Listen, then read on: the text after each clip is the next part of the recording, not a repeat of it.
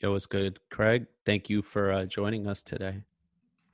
Azim, uh, pleasure, my friend.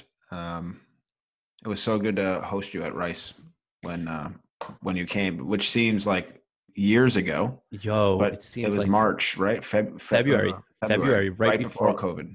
Yeah, it was uh right after Valentine's Day, around like the 17th or the 18th. I came in for a few days, Yeah, and crazy. it's crazy how quickly time has passed. Yeah, Like, but we've we've stayed in touch uh, via via text, and thanks for inviting me onto your your pod. yeah, man, absolutely. It is. uh It's it's crazy to think about how long we've known each other. That's the other thing I was thinking about the other day. Is like having met you after the Boston Marathon in 2013.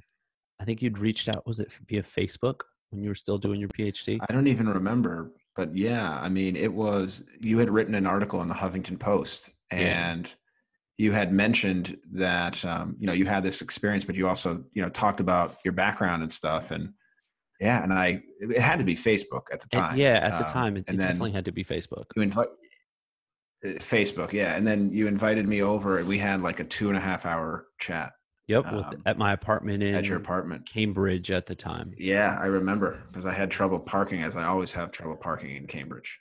Yeah, man. I mean, just Boston as a whole is just like that. Yes, all the all the old cow paths. That's all they are. Yeah, Yeah. it makes no sense. Yeah, I still remember the interview for that book with the textbook that came out for you recently. Yeah. it's been a few years since that textbook came out. Actually, 2017, yeah, Yeah. Um, first um, first book publication. Very kind of um, as you would imagine, a PhD gets turned into a book. It's um, most of them are pretty heavy on like academic hmm content, and I think the book is like something outrageous. It's like 130 dollars. Yeah, So, it's an like, expensive. only- it's an expensive book. dude um crazy expensive so it's basically bought by universities you know like Yeah. um there's probably like 200 universities in the us probably bought it um but like it's not something you can buy for you know a, a holiday gift like yeah, yeah, yeah. it's not happening For but yeah you have a whole section Yeah, man. I remember uh, in it. It's uh, the one of the questions that I always remember was asking, uh, "What does the American dream mean to you?" And when I uh, my answer had to do with uh, Jay Z is the American dream because you get to see in his career and as you read about him and listen to his music the the ability to ascend in this country that is possible that's possible nowhere else and how I'd seen it even with my own parents who are immigrants and so yeah I, remember that very vividly and thinking now it's been seven years yeah and it was such a unique answer um i didn't hear it from anyone else that i interviewed and Really?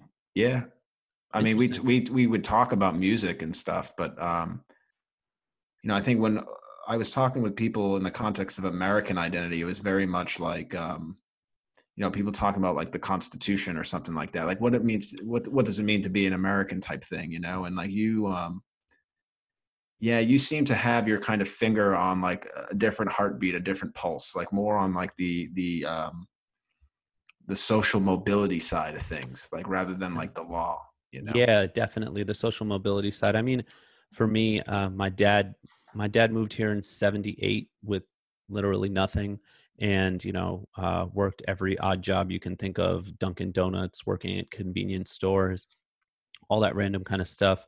And when I was born, he was he was a cab driver at the time, but my mom didn't want him doing late nights anymore, and so he ended up becoming a manager at Popeyes when I was born, right? Yeah. And so awesome the you know uh, i went back to pakistan in 2018 to uh, to go to a friend's wedding and during that time i got to go back to my dad's village and i remember walking around being like yo this place looks like a war torn village. And to think like to look at all of the kids there and then just be like yo there's no difference between you and me. Like these kids who didn't have access to school and had one slipper on and come from nothing. And Mhm.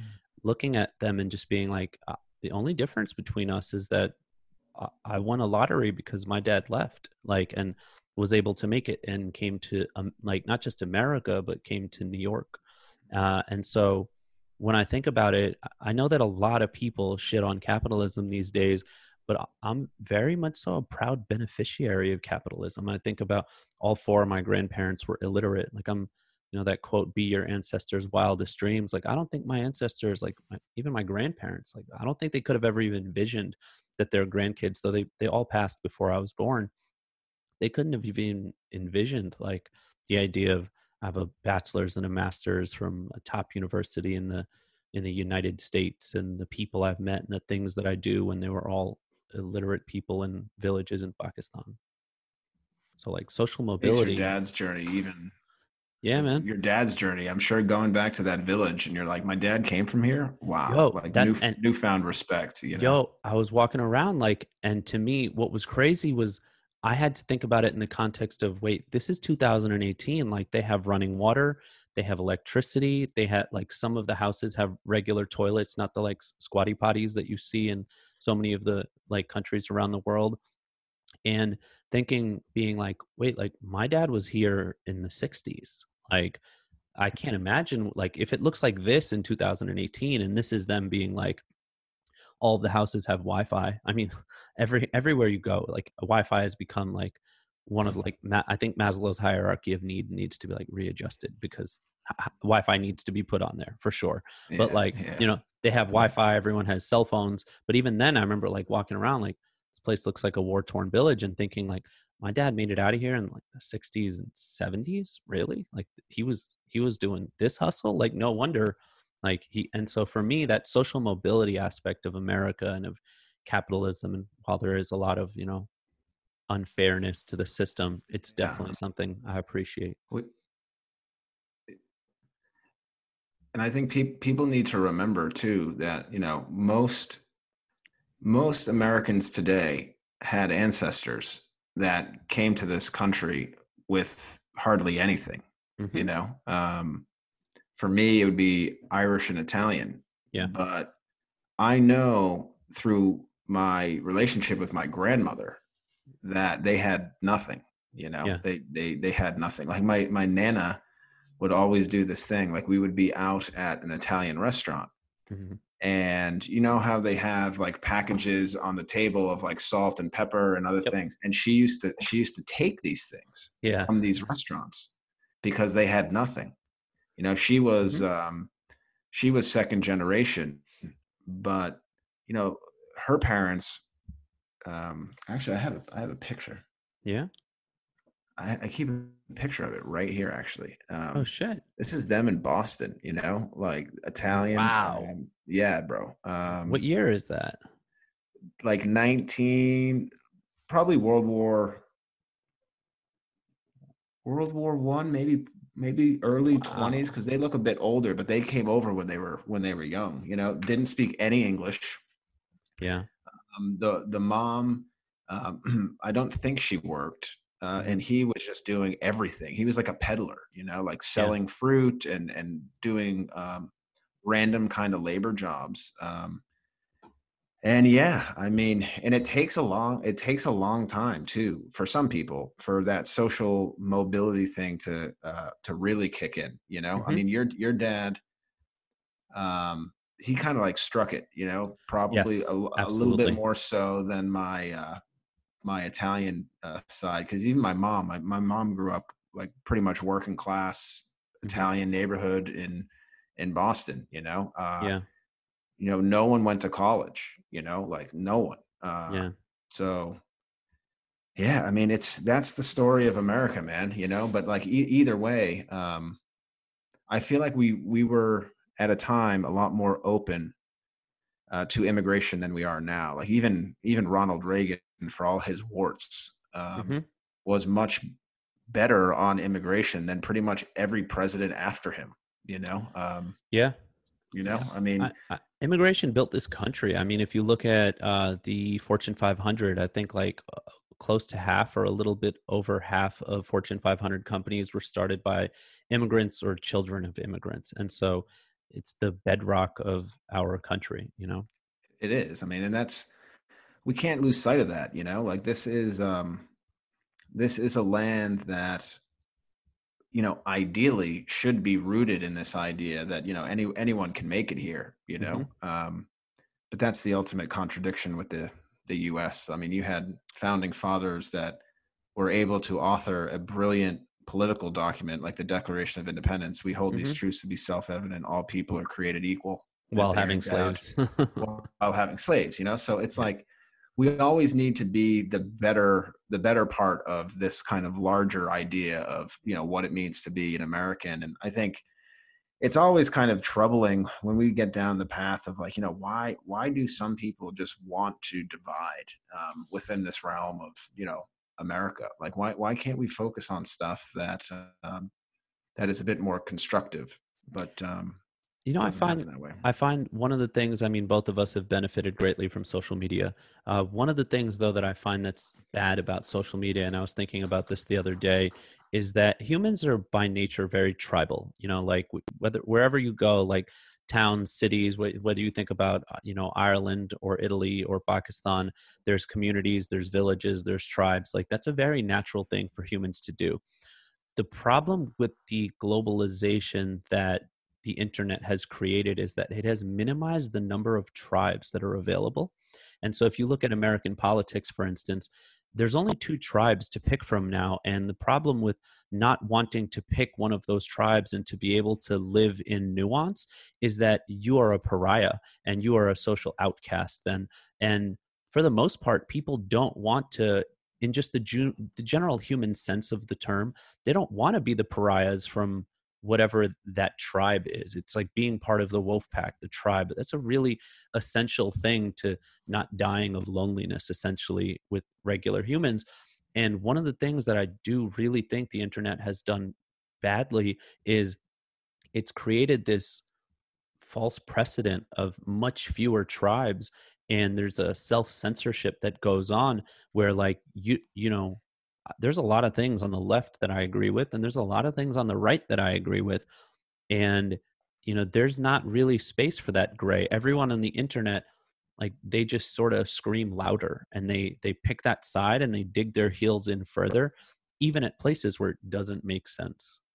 And I feel like this polarization um, is it's so deeply rooted in in this country. Um, I think it's rooted in even something like the, the first settlements in Massachusetts. Like they had such a black white worldview.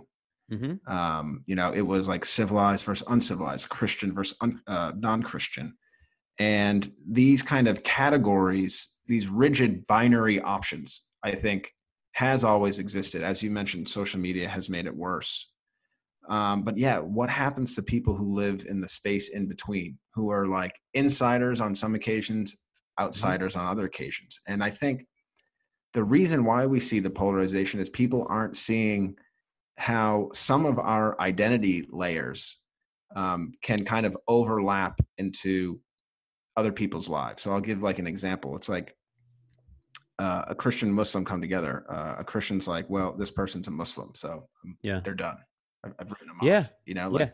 we've forgotten we've forgotten so many layers of humanity. Like we are we are fathers, we are sons, daughters, uh, colleagues, uh, professionals, like all these different things. Like you know, we've forgotten a core fact that we are human 1st mm-hmm. and um, we all need to live in nuance. I think that's an important point, Azim. Like living in living in nuance this kind of uh, this gray area where things overlap a little bit you know? We can find similarities a little bit easier. We can uh, learn about how our various traditions uh, mirror each other.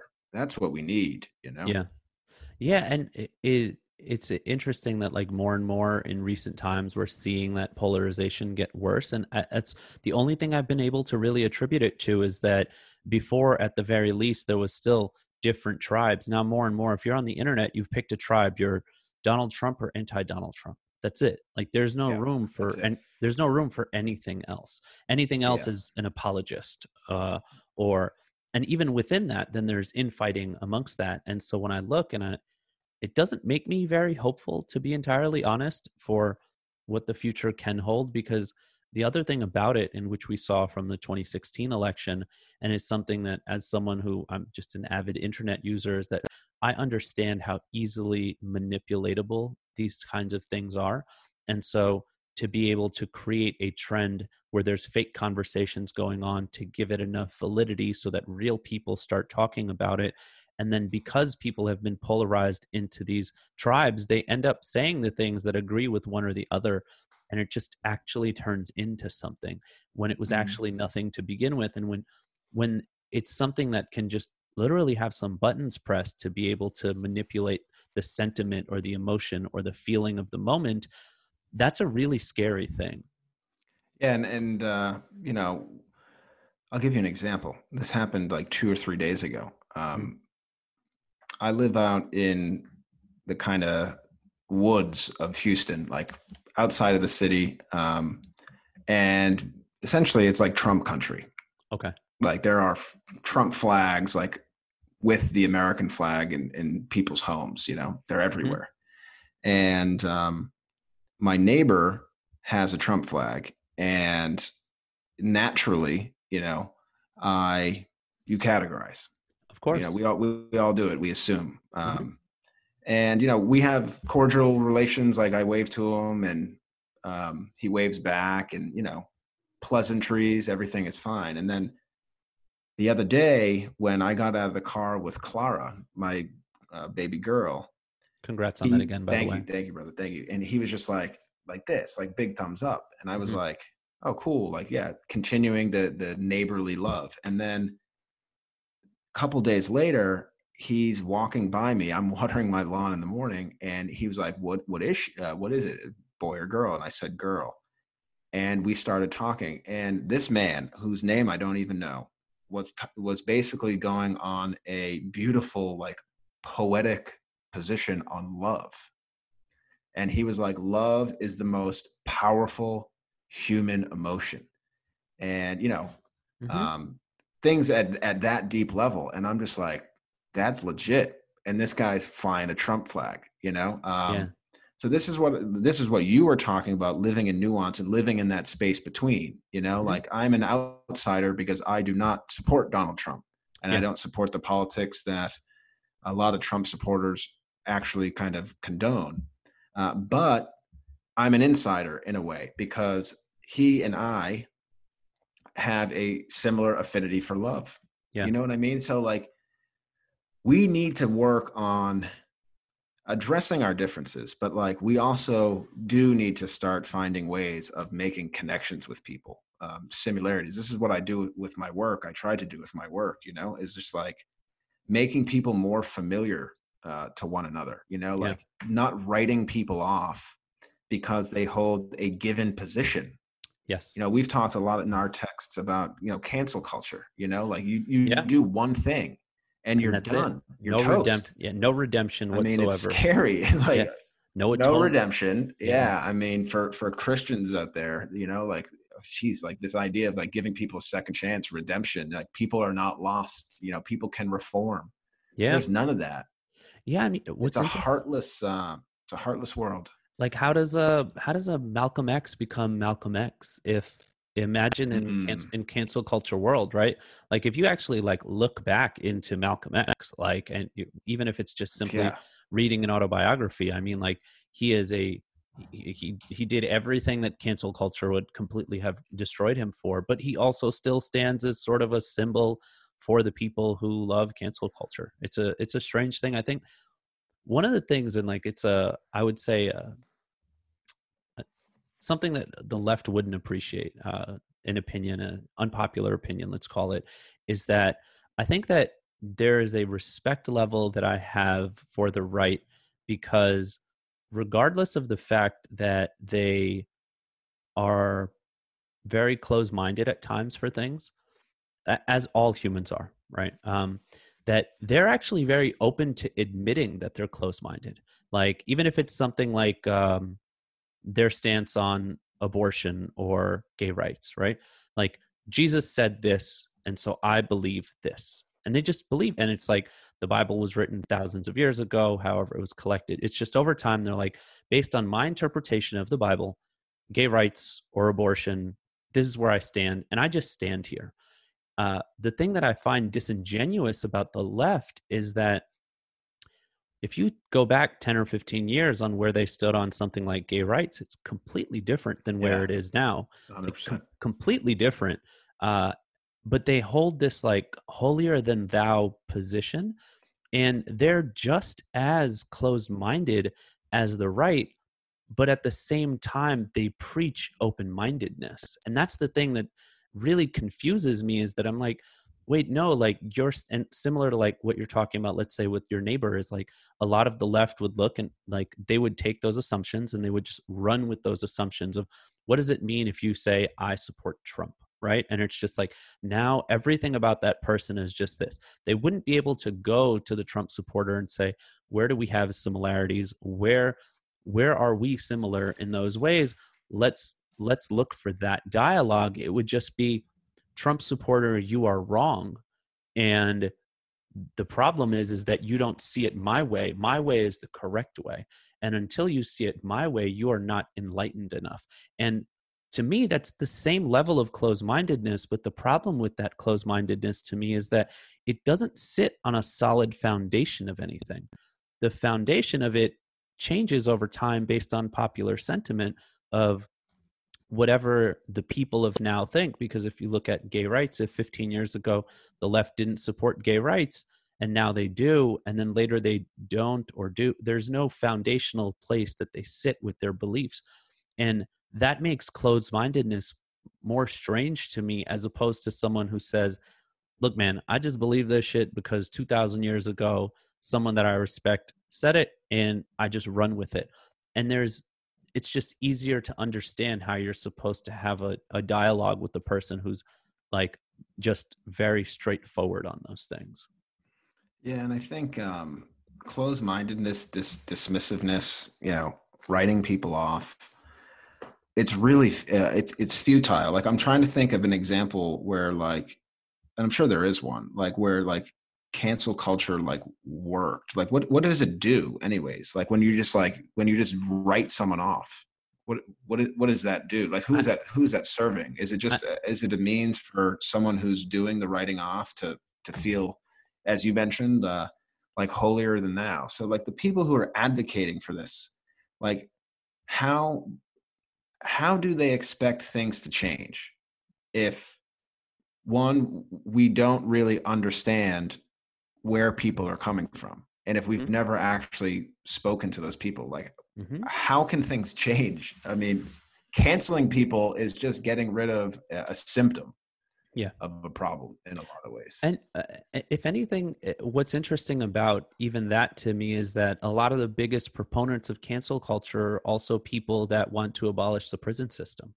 And it doesn't make any sense to me that on the one hand, you can say we need to abolish the prison system, and then on the other hand, then be judge, jury, and executioner at the Mm. same time. Because one of the a quote I read in a book recently is that uh, the courts of morality know no procedure, and that's really what it is. Is you know they become judge, jury, and executioner, but the hypocrisy in saying, well, you know, we need to abolish the prison system. A lot of the people in prison are cancelable then, and so how does that work? And to me, it's accepting that while the systems that are in place are very flawed that having a system is mm. necessary and that working at fixing the system is something that we need to do but just deciding to destroy it all in favor of these like more i mean it just seems like a barbarian mob right like you know uh, the the same way that would happen in the time of jesus let's say and they would just hang somebody because or like the salem witch trials she's a witch Pe- people have decided she's a witch based on nothing and then they just hang the woman It's tough, man. The you know, it happened to me, and I think I told you about this with the the Hagia Sophia thing. You know, Yeah. like um basically saying like I would prefer this structure to remain a museum or open up and become a mosque and a church. And yeah, I was just destroyed. Um you know, for the first time, apparently, uh, for many people, I said something that um, they don't agree with.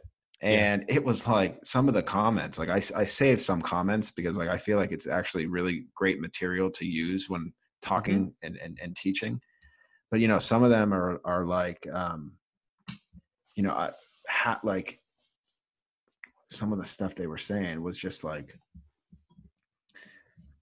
radical stuff. Like you you've always been paid to to say all of these nice things and like your your true colors are coming out now. Um you know everything you've ever done or ever posted is now for naught.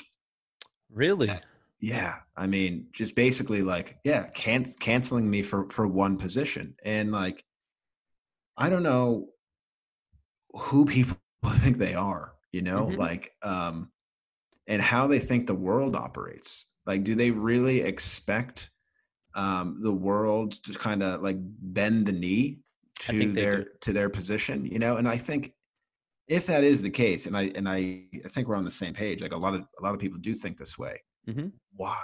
Like why does that happen? Like it's a social phenomena. Like why is there something lacking in people? Is it um i mean you know i'm sure there's multiple cases and variables involved but it just seems so destructive. I i haven't been able to figure it out at all. Uh it's something that i think that I, I don't honestly even know because it's something I look at online every single day.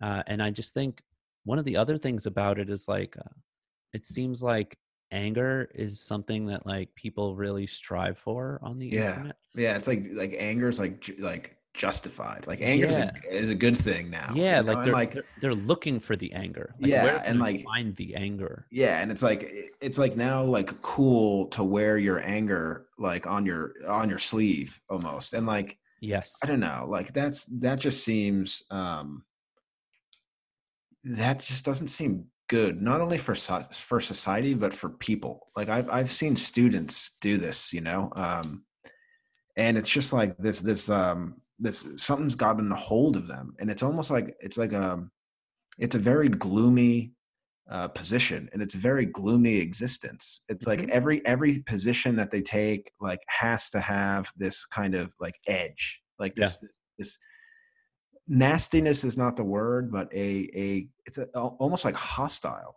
you know um and there is righteous anger you know what i mean like yeah. I think Malcolm X had righteous anger. I think uh, Martin Luther King had righteous anger. But mm-hmm. but I, I suppose the way that they channeled it was constructive, more constructive. Whereas now yeah. it's like the anger is just like you know, screw you. Um, I'm blocking you. See you later. You know. I think part of it has to do with the fact that I was reading an article the other day. I don't know if I sent that one to you. I don't think I did but it said that basically we are the first downward mobile uh, generation in the United States' history. Just, uh, just essentially that we're going to do on whole worse than our parents did. That's true. And and you know, looking at you know people not being able to get married uh, more people living at home with their parents than ever before not being able to buy homes not being able to do a lot Even of the things kids, like yeah have kids like, the, yeah. The, yeah the rights of adulthood have not been given to so many people mm. of of the millennial and then the zoomer generation and there's a lot of anger there from and this is what I, and I, I, I did like how they approached it which was you know we did everything we were told we were supposed to do and now we ended up in mountains of student loan debt with the inability to get a job housing prices being crazy.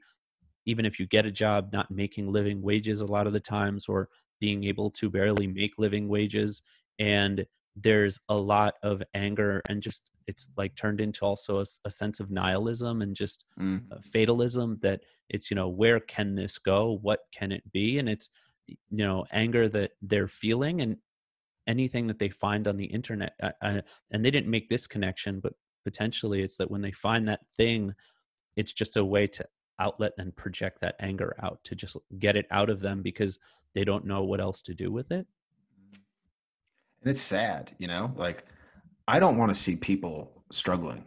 I, I mm-hmm. really i really don't. Like it, it like people who are miserable and struggling and facing serious obstacles is not is not good for anyone. And it yeah. brings all of it it could potentially bring all of society down.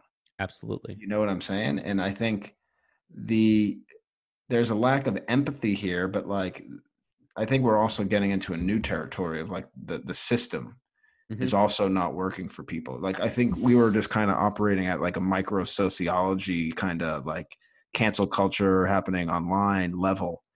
But then the righteous anger does come up, and you mentioned this about the the un, the unfairness of the system. You know, yeah. the system is actually broken and it's not working.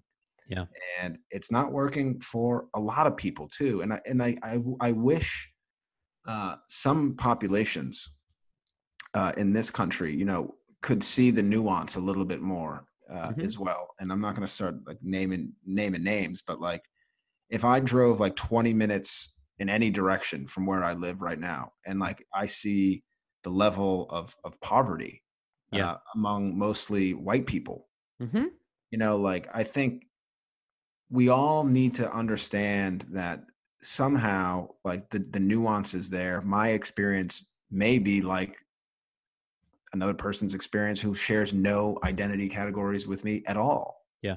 So there's like there's hardly any solidarity. Um, I mean, there is, but I wonder how deep it is and how artificial it is.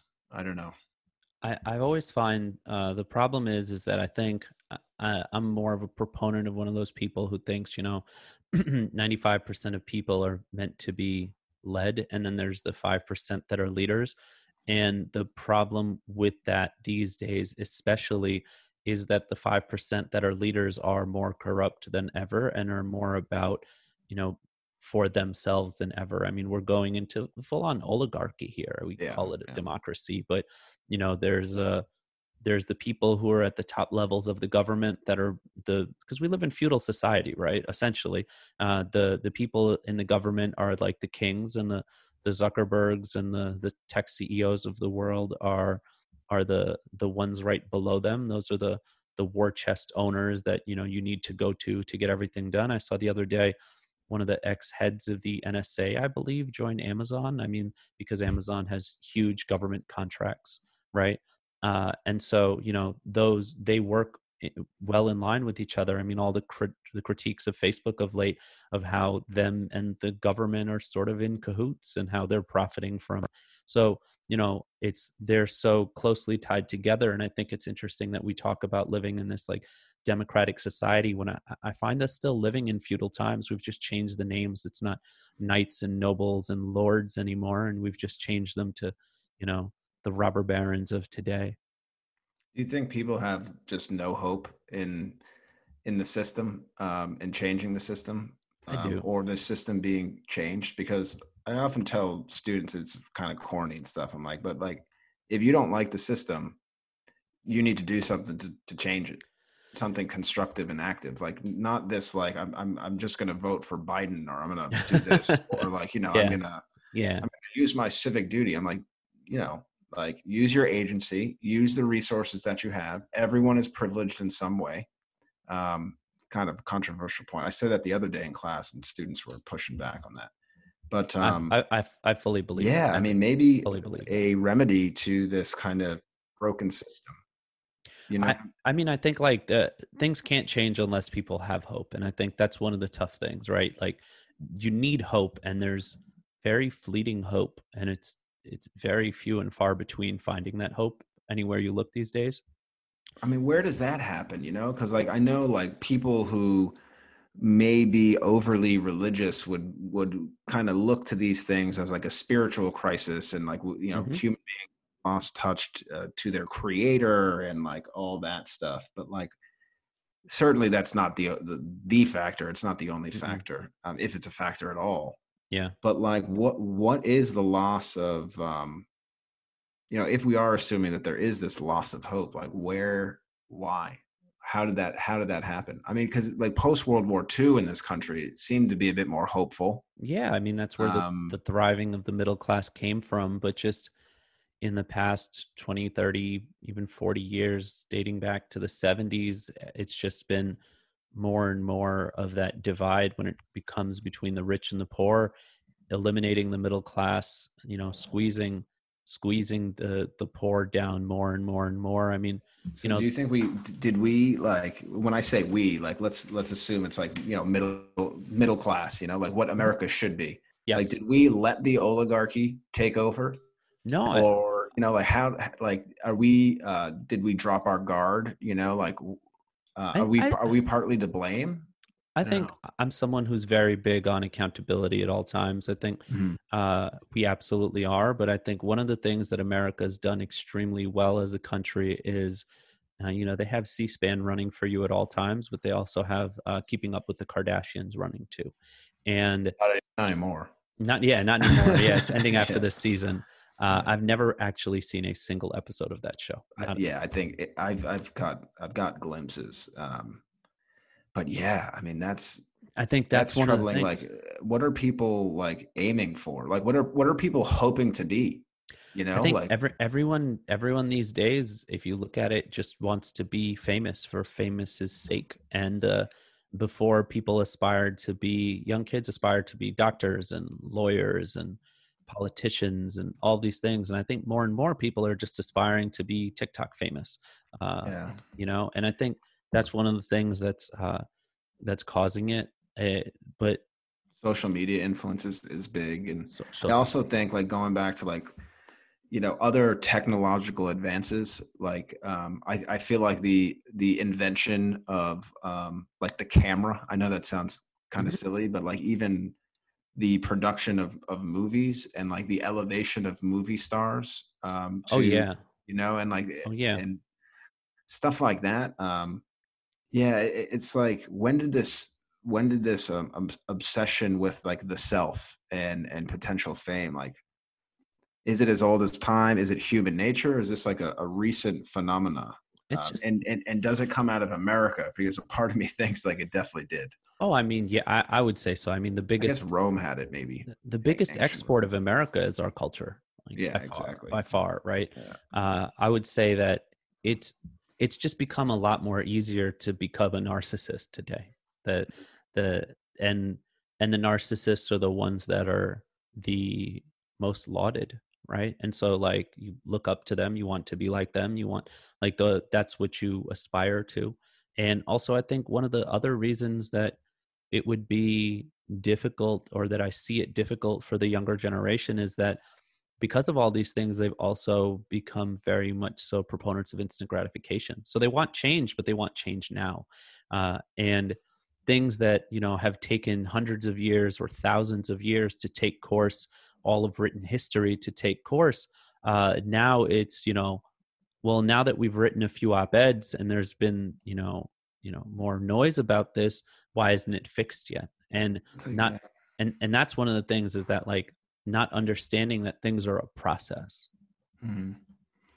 Instant gratification, like this idea, uh, it's almost like totalitarian, where where people are trying to get other people to to bend the knee. You know, we want social change, we want it right now, and like Yeah. when when I mean right now, like they mean it. You know, Yeah. like they mean it, and Yeah. it's it's like okay, um, this goes back to the nuance. You know what I Mhm. mean? Like um, hmm these these things are you know anything that requires significant social change like it doesn't you know it doesn't just come out of nowhere no it doesn't I just happen it, it doesn't it- you know it's it's a it's a it's more complicated it's more fluid but here we are um, we have people across the political spectrum basically being unable to see eye to eye to to, to negotiate Mhm. you know like what happened to our congress uh, in terms of like bipartisan negotiations? Like i was talking to a friend yesterday and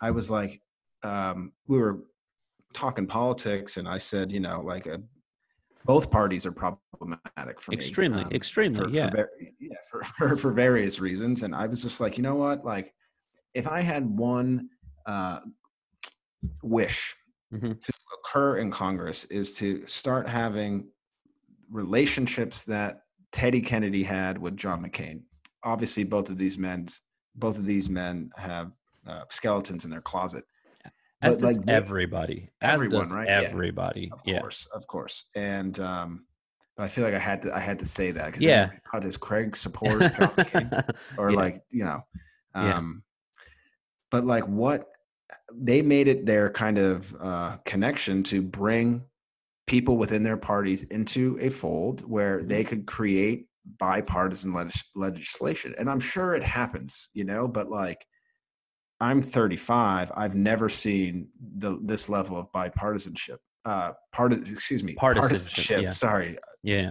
uh brain fart there um but like what what happened you know like what happened to po- like it's not even politics anymore like politics is kind of give and take This- and like this sometimes is you, professional. This is professional wrestling. This isn't. yeah i mean pretty much you know like it's it's completely predictable um you know exactly how the senate is going to vote Mm-hmm. because it's up and down the, the the the party line it's not good you know it's the nuance like there's there's no there's no um desire to operate in the gray space in the No, middle of that venn diagram where things become a little bit blurry and messy and it's like well you know I- i'm neither this or that. Yeah. um you know and and if i or either one of us was like yeah i'm not uh you know i'm not a democrat or a republican they would somehow maybe you know which which like and and for myself personally like i i dislike both parties. I like they, I mean, they- I don't like categories anyway. yeah you know, yeah like, exactly. It's like I uh like i like uh do i think trump needs to be voted out? Absolutely. Uh do i think biden and kamala harris are the best things that the democrats should have been able to put together since you know they've had all of this time and energy? Uh, like no absolutely not. Am i still going to vote for them? Yeah. Yeah. Yeah. uh, but that's even just understanding the the nuance the compromise the fact that like it can't be perfect uh, a lot of the bernie bros that are still on there that need to tear down biden and kamala harris and it's like do you want trump to win again? Like you know like yes like i i agree biden and harris are not exactly what we want but uh, but but trump isn't it either. I mean, I wonder if a lot of this has to do with the breakdown of like civics. I mean, my dad talks about this all the time, like civics being like this is how our government like operates, right? Like Mhm. this is how change can be enacted. yeah And I think people are, are are unfair to President Obama, especially people on the left who feel like he didn't go Oh, far yeah. enough. I'm like, Oh, okay, yeah. well, well, listen, okay. First, first African American president Mhm. um, did not have great numbers for a good chunk of his administration in the House or the Senate. Mhm. And it's like you you can't like you can't just snap your Do- finger yeah you can't just and do get something to change. I mean, this is yeah, it's it's a democracy. I mean, we're a country that's supposed to be one that is ruled by law. I mean, Yeah. politics is a is a is a messy game, and like maybe some of these people on both sides of the spectrum looking for immediate change don't understand how the system works. They, They don't, don't understand the process. i don't think you they know, want to either You know, well then the, then there's apathy, which is um, you know probably the biggest beast of them all. yeah you know people just not giving it giving a crap unfortunately um and that is you know how do you convince how do you convince people to care you know it's it's i don't it's hard I don't know. I mean, I I've been I've been part of discussions for getting people, getting young people in particular, out to vote. Um, and funny enough, it goes back to getting uh, all of the most famous celebrities for those age groups talking to you about voting. Is what I've seen is basically the sentiment from organizations started by some of the richest people in the country. Is just, hey, let's uh, let's get so and so TikToker to tell you to register to vote because I, I I think that everyone, not everyone, but a majority of people have gotten apathetic and don't like you know don't don't know what to do and don't care what to do and don't see hope. yeah i mean it's like are we lacking like leadership within our communities are we are we lacking like role models who um, are role models in the sense that they teach us how um, to live you know Yeah. to, to to successfully operate into society rather than looking to role models who provide us inspiration because they can dunk Yeah. or they're nasty at making beats or whatever you want to whatever you want to say. Yeah. you know like what what what explains it? You know like why why are people uh feeling like there's there's a there are significant barriers in front of them? I mean where are maybe it's a lack of leadership. I don't know For for me, one of the things that helps me, and I can't speak to everyone else, is personal faith and spirituality. Uh, to me, it's it's it's a it's a really really really important part of my life in being able to give me hope yeah. in those places. And as a whole, I mean, you know, and I, I wanted to I wanted to bring that up. Yeah. Yeah, as like, would you say the same thing for you? Because statistics show that, like, as a whole, people are, are are very much so less religious in recent years than they used to be. For me, faith faith helps a lot in in like just having this uh yeah like it just helps a lot and i and there, most people don't have faith like so what do they turn to they turn to money they turn to celebrity they turn to fame they you know and so i mean this is something we spoke about briefly but i think one of the scary things and uh and what's it, David Foster Wallace said this in his essay about uh, "This Is Water." I wouldn't be able to to quote it exactly, but he essentially said that you know if you don't end up picking one of the the the old tried and true faiths, that you're going to end up picking one anyway. If you pick beauty, he said something along the lines of "You're going to die a thousand deaths before you actually die." If you pick intelligence, you're always going to feel like a dumb person if you pick money there's always going to be someone who has more than you. And i think as a whole as people have lost sight of the fact that they need to believe in something bigger than themselves and whatever that is right? Like it's just they end up finding it anyway. And the places that they're finding it are ones that aren't going to lead them anywhere good. Which i know is a, a, I mean, a controversial topic yeah, no, it is. Um, you know, a- anything religion these days, uh, especially in some circles, you know, are, oh, it's yeah. like taboo. Uh, yes. it's, controversial. I literally wrote down though, like being being part of something bigger than our, ourselves and our world. You know, I find inspiration in that. You know, yeah. like I'm uh, trying to practice humbleness um, and really questioning. You know, like something mm-hmm. as outlandish as like, why am I here?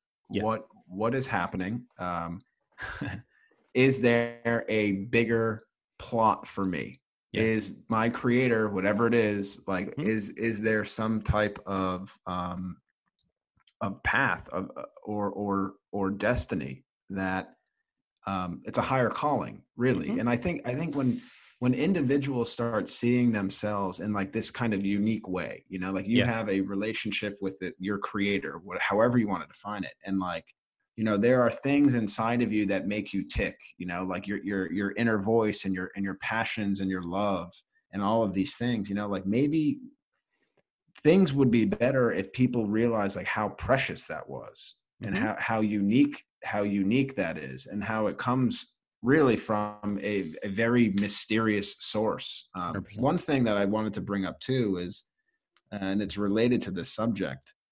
Um, Hamza Yusuf, who you may know, he's a um, he's the president of Zaytuna College out in Berkeley. Okay.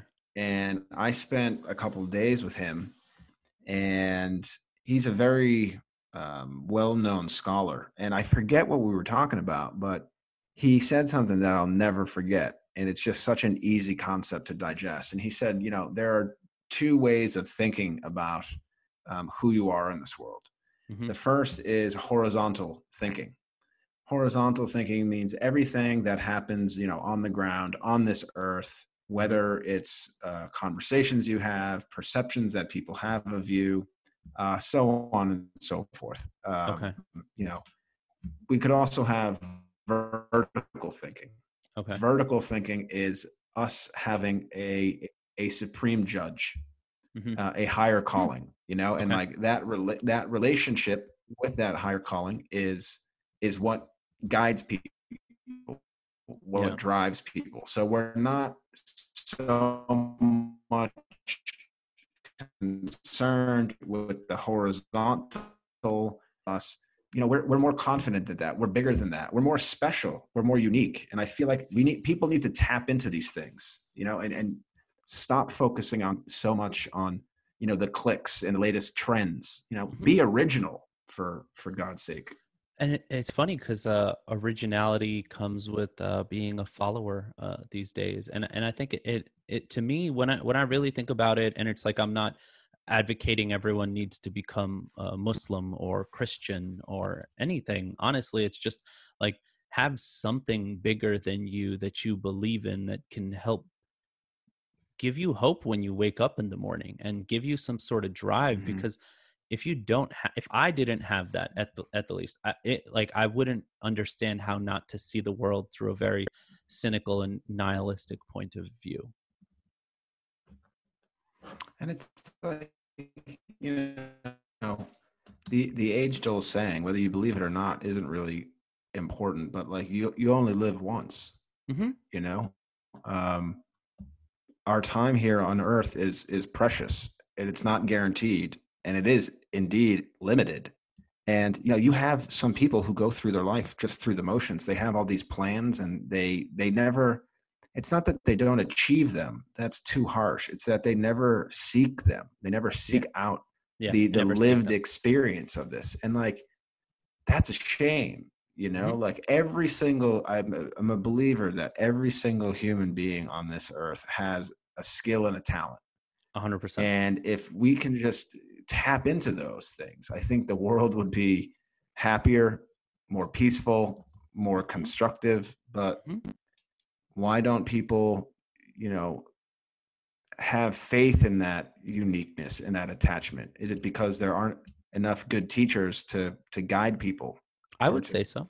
I would say so. I, I, I definitely, I think uh, it, it definitely doesn't help that the people who, PR wise, right, just like media representation wise, the people that like for speaking for us, let's say for Christianity for and for Islam, like the people that are portrayed in the media that are the most well known do not have uh, very very good track records for some mm-hmm. time now and i think people have become disillusioned with the fact that if the leaders that are supposed to be you know having this morality and this righteousness for us are are these you know every terrible thing that leaders of islam and christianity have been accused of and have been part of in the past 20 25 30 years right i think that's made them so disillusioned with it and all of the corruptions and the scandals and it sucks because to me that shows more of the fact that humans at their core are the ones that are flawed and not the fact that the the spiritual practices are flawed but people conflate the two and end up saying well i don't like islam anymore because of what these islamic leaders did.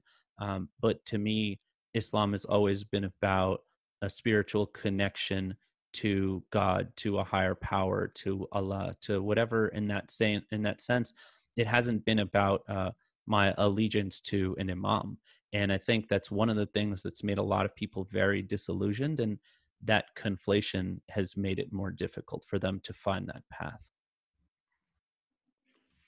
And I think, you know, pointing the finger at the youth and saying, you know, oh well, you've you've given up your faith, you know, like you're mm-hmm. not supposed to do this. Like it's not it's not it's not that simple. You nope. know, I mean, at the end of the day, you know, going back to what is religion, um, you can look at religion as as really a, a a product, right? I mean, it's um, like holy books are are books written, yeah. you know, arguably by by people, um, and and you need to you need to sell these things. Um, extremist groups do it, unfortunately. Um, they they sell their product to get people to adopt their ideology, but I suppose all this happens across the spectrum in terms of yep.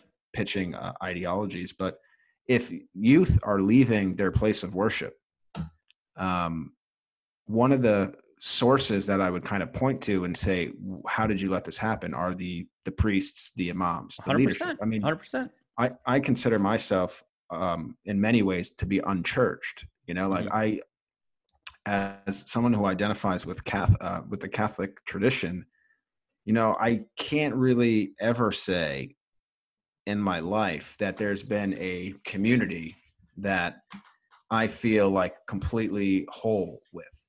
And I, you know, maybe a lot of people don't ever have that experience. I mean, it might be too much to ask to say, "Oh, this this place is perfect." But I mean, yeah. there are some fundamental issues that I have with the um, mm-hmm. with the Catholic Church. Mm-hmm. You know, and, and, and, same with Islam, and same yeah, with Islamic leaders. You know, yeah, and and most of it has to do with um, social issues. You know, yeah. like yeah, it is me, social issues. Um, like the church's position on like same-sex marriage i'm like man like this is what we're we're, this is we're, still what we're, we're denying yeah i mean we're Yeah, denying like, what harm what harm I- does it do I to don't you? get it. I don't get it. you get know like eh, eh, yeah and it's stuff like that i mean and you know i suppose i could use my own power and somehow like get into the church and try to make a difference and and do it well i can't now because i'm, I'm married but um it. you Which know is like another one of the things that I'm always because I went to Catholic school from pre-K to eighth silly. grade, and it was it's, just it's like absolutely silly. why, why, like, you know and like they yeah and they wonder why no one's going to mass. They wonder why people aren't having their babies baptized. It's because people aren't connecting with it anymore yeah, i mean and this is where we get back to like a business model like if your food sucks no one's going to come to your restaurant and and straight these, up these religions are businesses. I mean, the Vatican is the second or oh third 100% I think they're the second or third largest landowners in the world. I think it's something like that, right? So it's like they're a Yeah, business, wouldn't be surprised and they're and they're a tax exempt business too. you know, so Mhm. like Yeah. uh, uh, yeah, they are they are definitely on the top five list of largest landowners on the planet, uh, and so you know it is a business at the end of the day, and you're and it is a product that they're trying to sell, and you know being able to to just see it from that lens is that they just it just hasn't been good leadership for for selling these products for the past 30 years or whatever you'd say And the thing is, like, you know, conservatives who happen to be Catholic will say, well, listen, like, like, you know, there's the word of God. And like these things, some things can just never change. Some things are non negotiable. But if you look at the history of the church itself, it's Mhm. always been fluid. Yeah. I mean, in, especially in terms of big picture things, like this idea that the church has always, or any religion, any Yeah. religious institution, has been the same from the time it started up until the present day. That's just a nonsensical it doesn't uh, yeah observation. exactly You know, Yeah. so like, yeah, I mean, we we we need to kind of reimagine. Uh, and when I say we, I suppose I'm talking about Catholics, but as you mentioned, Muslims are kind of dealing with something similar as well, with this kind of disconnect. Like we have to reimagine our traditions. Um, Mhm. It's part of what I do. Like even in my own research, you know, like looking at the example, like some of the stories that we have of like uh, Muhammad, the prophet, and you know how relevant they are to some of the stuff that is going down uh, today. You know, kind of reimagining his life in light of modern principles. I think that's healthy. I think we need to do that, and we don't we don't lose any of our religious integrity in doing so. I mean, this is part of human will. Like we have we have intellect. We're supposed to. God gave us intellect to make sense of the times, Mhm. to make things better. But some people just don't like that. Like i said man I, I went to catholic school growing up uh, pre-k to eighth grade. I grew up in a rough neighborhood in jersey city. And so my parents sent me to catholic school as a muslim kid. I went to mass every first friday of the month. People would i remember when uh, it was third grade i think when uh, communion started uh, like you know uh, all of those things. Like I, I i was part of that. And my parents who were very devout muslims and you know immigrants from pakistan who very strongly believe in islam still sent me to catholic school knowing that that was okay. Like i'm i'm a muslim who's read the bible cover to cover. And and then i'd go home and my mom would teach me how to read the quran. And it's funny because i think a lot of people would look at that as strange whereas for me i think it helped me a lot Oh in, yeah, in it's so much. asset. yeah it was an asset to be able to have those multiple worldviews that i was able to look at through the lens of of how i wanted to see things because i was studying it in multiple ways Mhm. whereas you know most people prefer to keep that again closed mindedness to come back to what we've been speaking about Yeah, and I, you know, the nuance, um, this idea of, you know, diversity or having diverse lived experiences, stepping outside of your comfort zone can actually be turned into an asset. hmm Um, you also mentioned, you know, kind of being in in between. You know, Yeah. like you're you're you're kind of in between these identity constructs where things are a lot more fluid, and it it brought me to a point that I've d- uh, been developing in my own research on Muhammad's life, but the concept of the cross cultural navigator. You know, Mhm. having the the literacy, the wherewithal, the skills, the know-how to kind of weave in and out of all of these different environments and social scenarios. Yeah. You know like that that's an asset in the Super. world today and like people don't view it as an asset i think because of fear. They they're what are they concerned about? I, I really you know people who who deliberately live in isolation and they're like i don't need to learn about this religion. I don't need to interact with these people. To me it's know? weird because i find that they uh they more often than not would say because of my faith.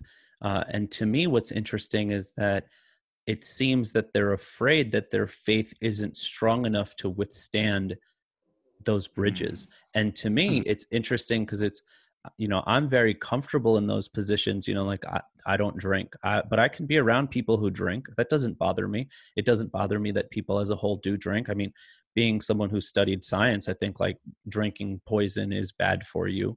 Um, but like you know like in moderation like it's not going to destroy anybody. And if anyone wants to drink sure. Being around alcohol doesn't make me feel like I need it now because other people have it. And that's just like a smaller microcosm of the larger idea that I'm very comfortable in who I am and how I feel and what my beliefs are. And so I'm not shaken by walking into other places. If anything, I'm further strengthened. And I think that people actually uh, have this front or facade of strength in their faith when it's really a weakness in it. Yep, I agree. And I wrote down here like having having thick skin. Yeah. Um, you know, I often tell um, students, and I think we even talked about this when you when you came to class. It's like you know, you got to let things kind of go in one ear and out the other. And it's not saying that you have to dismiss it or you can't take action um, against whatever an issue might be. But like at the end of the day, it doesn't matter. You know, Yeah. these these these uh, petty rivalries and these squabbles and living up to the Joneses and you know all this stuff. It really, it really, it doesn't matter. But Yeah. like, but people think it matters, and maybe this is fueled by social media or or whatever it, might be. But yeah, just kind of, I'm hoping that human beings in the coming years will just be more driven and like more aware of their uniqueness and more aware of their ability to follow their dreams to achieve their dreams and to be happy you Mhm. know like maybe it maybe it does just boil maybe it is that that easy you know I'd say so. In i mean right yeah I, in in in wrapping up this what would you say would be your prescription to some of the things that that you know I. I think i think um if i could give prescriptions i think i would i would uh be better off but i would say this um you know i think there is a i believe in destiny and i believe that we all have that kind of inner voice inside of us that kind of is is so unique and it's it's who we are and this voice alerts us to things that we are passionate about things that we um, you know something happens inside the heart and the mind where you know it, it's a source of of energy of excitement Yeah. um, finding things that um, individuals might actually like genuinely love you know and having the ability to to harness uh, these things um, i think it's it's completely uh, it's necessary it's invaluable you know finding that uniqueness if i could if i could say that um it's finding what makes you tick and and learning to hear that and hone it yeah i mean i i, I think i think that's what it is and but with that said too it's not that simple you know? No nothing is. Um, and we we've talked about larger societal issues and, and structural barriers. Hmm um not everyone has equal access to definitely to these resources you know? Yeah.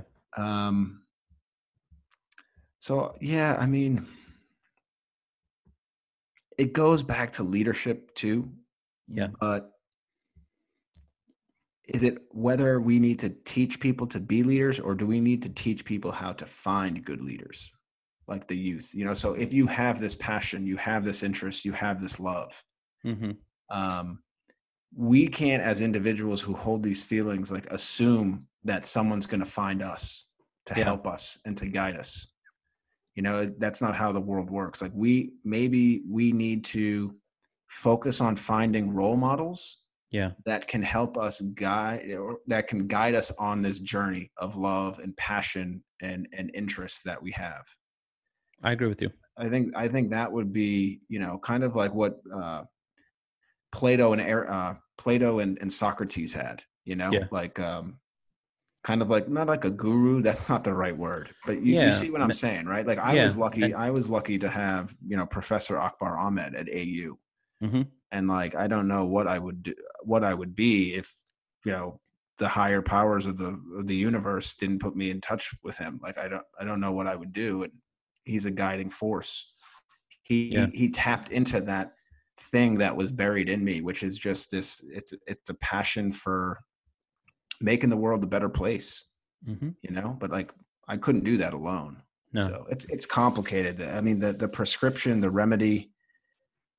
It's you know we could we could spend a, two hours talking about that. Very true. Very true. But I think I think you still touch on some interesting points for it. There's no easy way to give a blanket prescription, but those are some some good places to start with. I think for myself, it it would be something along those own lines. Uh, I'm very much so about finding ways to find accountability, uh, even in places where it doesn't feel like you should, and it's unfair to take that accountability uh, life has just taught me, at least from my personal experiences, that uh, always make it your own fault. Have an internal locus of control. Find out what you could have changed. Find out what you Mhm. can change in the future, and then just go along those lines because uh, you'll you'll never really change anything by uh, by by using the external locuses of control and saying, "Well, it's because that person didn't tell me." Well, it's because that person didn't do this for me. Well, it's because they misled me. Uh, and none of those things will lead you to anything. All of the people that I look up to and aspire to be like are ones that had internal locuses of control and, and found themselves to be the ones that they had to rely on in those ways. And so uh, it's similar to what you're saying is learn to find Yeah. those right people, you know? Yeah. This was dope, dude. I, I mean, I, uh, we definitely got to do charge, this. man. Taking charge of your life. Yeah. Yeah. Um, this was cool. We we have to do this again. And next time we'll actually talk about your book. hey, man. I mean, I think what we just talked about. I mean, there's. I actually have notes here, like three pages of notes. oh, Um, dope. Yeah, and it's and it's um we covered a lot of territory. Yeah. Yeah, we did. and I think a lot of the stuff we just covered, um, we had been previously talking about in our in our texts and all these different articles um, we send. But yeah, it's it's a you know I often say things like this. Like for me, how I conceptualize religion, like this is an this is a religious experience in a way. You know, like trying to find answers to really complicated scenarios social issues, trying to find out our meaning in life, trying to tap into our best selves. I mean, Mhm. these are really uh, deep things, and um, it's good to know that there are kindred spirits out there. You know, because I feel like on a lot of this stuff, like it It's is very kind path. of you know, yeah, it's a lonely path, but it's it's very um, like I find it empowering. You Yeah. know, like I, I like to see other individuals who um, you know, take the bull by the horn and like Mhm. they they work, they work the deal. Uh, Yeah. They don't make excuses, yeah Exactly. Regar- regardless. You know, like regardless of how crappy your situation is, exactly. just move forward. You know, So Exactly. I appreciate it, brother. Yeah, man, this was awesome. Definitely gotta definitely gotta do this again. Yeah, that sounds that sounds good. You know where to find me, bro. Yeah, man. All right, yo. Um, I will speak to you soon. Take care. You too, bro. Take All care. right. Bye.